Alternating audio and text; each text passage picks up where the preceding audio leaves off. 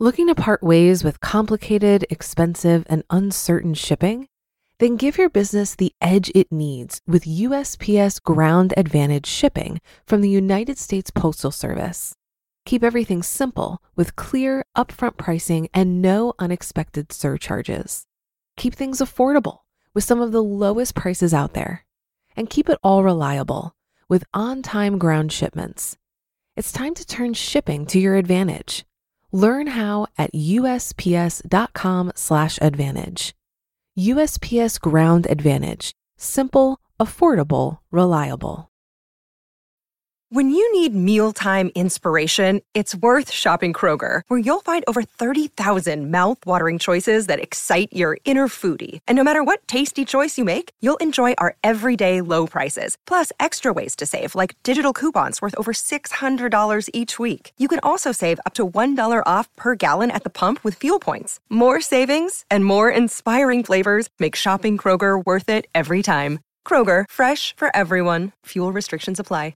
This is Optimal Finance Daily, episode 1941 How to Find the Right Financial Advisor for You by Don Starks of SimpleMoneyPro.com. And I'm your host and personal finance enthusiast, Diana Merriam. Now let's get right to today's post and start optimizing your life. How to Find the Right Financial Advisor for You by Don Starks of SimpleMoneyPro.com. Don't want to figure out this money thing on your own? What if you had a trusted advisor to help you along the path? Finding a compassionate, highly competent advisor who is also a perfect fit is not as easy as it might seem. Lots of professionals who help people with money are in the marketplace. But how do you find the right one for you? Because I've been a financial advisor for over 20 years now, this is not intended in any way as an advertisement for my services. I'm going to give you an insider's insight into finding and hiring someone to help you with this very important part of your life. I'm providing some links for helpful resources and understanding jargon and asking good questions. But my primary aim is to provide the questions and considerations you need to use in finding the right resource to hire. First things first do your homework Getting a referral from a trusted friend or family member is usually the best approach in finding an advisor. But don't stop there in your vetting process. Depending on what type of advisor you're considering, pull up the regulating bodies associated with that type of financial advisor and look them up. BrokerCheck is a good place to start for checking out advisors associated with investing. Realize this is a potentially long term relationship some transactions are fairly short lived. As a result, when you don't particularly like the person you're dealing with, you'll be looking for someone else. Your goal for finding a financial advisor should be to identify someone you're happy to know and work with for a very long time. If you're with a financial advisor who might not be the best fit, by all means find someone new. Remember, a good financial advisor is going to learn about you and know a great deal about you. Make sure you find an advisor with whom you enjoy spending time. Figure out what services you need and want. For example, do you mainly have tax questions? If so, a CPA may be the right professional. The CFP board has a basic but informative resource for understanding the types of financial advisors. For a broader, more comprehensive look at your financial life, seek out the services of a certified financial planner. Of course, since I'm a CFP, I'm biased. A competent CFP will look at your whole financial life and make sure your ducks are in a row, as opposed to only specializing in one area. If needed, after consultation, a CFP can refer you to specialists. The nitty gritty. How will you be charged for their services? Will you pay an hourly fee or a fee based on a percentage of assets managed? Is there no ongoing fee, but rather a commission paid to the advisor when a transaction happens. I have my bias here too, but there is no single correct method. Much will depend on the services and products you need. I would not discount working with a commission based advisor until I dug in and really understood the product and whether it fit my needs.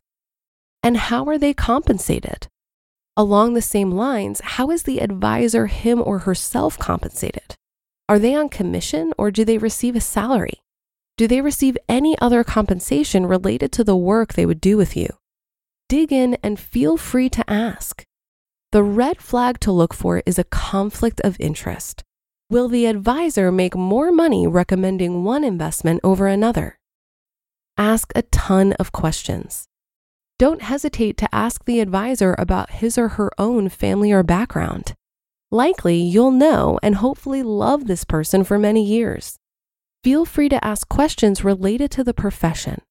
The CFP board has a helpful list of possible questions. Ideally, the conversation goes well and it's easy to ask personal questions.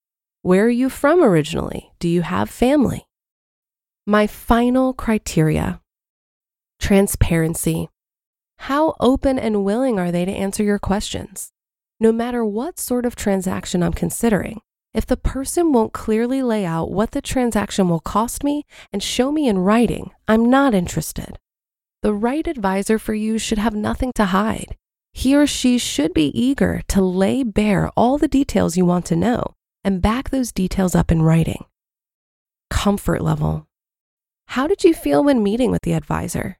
Did you feel relaxed and comfortable, confident the advisor knew his or her stuff? Was the advisor friendly and relaxed as well and interested in you?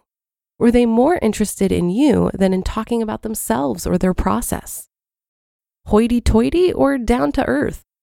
This is my personal bias, but I'll take a no nonsense, down to earth person over a pretentious know it all any day. Did the advisor talk down to you or talk to you as a peer? Did he or she use a lot of confusing jargon to impress you, or was his or her language easily understood? Do they care? Do you get the sense that the advisor genuinely cares about his or her clients? This is a big mandate for me. Ask for referrals and call and speak with current clients to find out their experiences working with this advisor. Do those clients feel cared for? The bottom line is that a financial advisor will probably be in your life for a long time. View the initial stages in the same way you'd evaluate a new friendship. If the person makes you feel uncomfortable or like a moron, why would you hang out with them? Of course, you want someone competent, but don't overlook these other critical aspects. You want to be able to trust the person handling your money, and you don't want to dread your yearly meetings with your advisor. You just listened to the post titled How to Find the Right Advisor for You by Dawn Starks of SimpleMoneyPro.com. If you've been using Mint to manage your finances, I've got some bad news. Mint is shutting down. But now for the good news there's a better alternative. Our sponsor, Monarch Money. Mint users are turning to Monarch Money and loving it.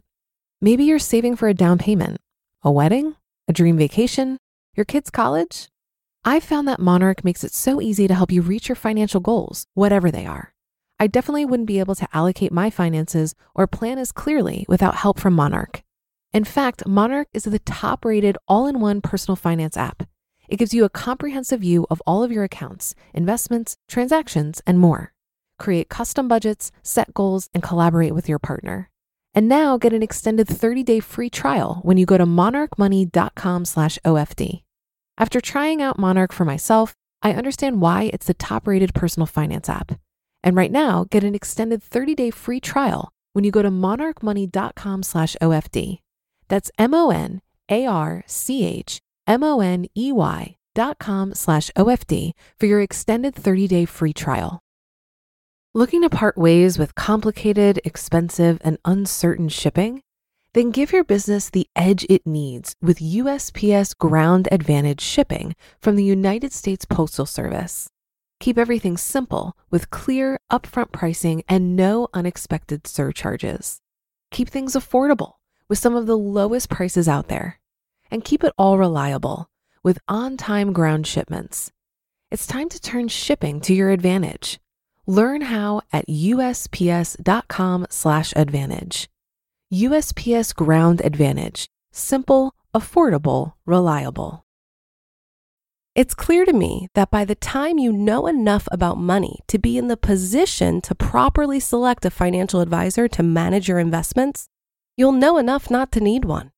While many of us feel insecure about managing our money ourselves, the cost of working with a financial advisor is simply too high and erodes the wealth we can build over the long term. I saw a great visual recently that helped demonstrate the effect of assets under management fees, or AUM fees, on a portfolio that I'll describe for you here.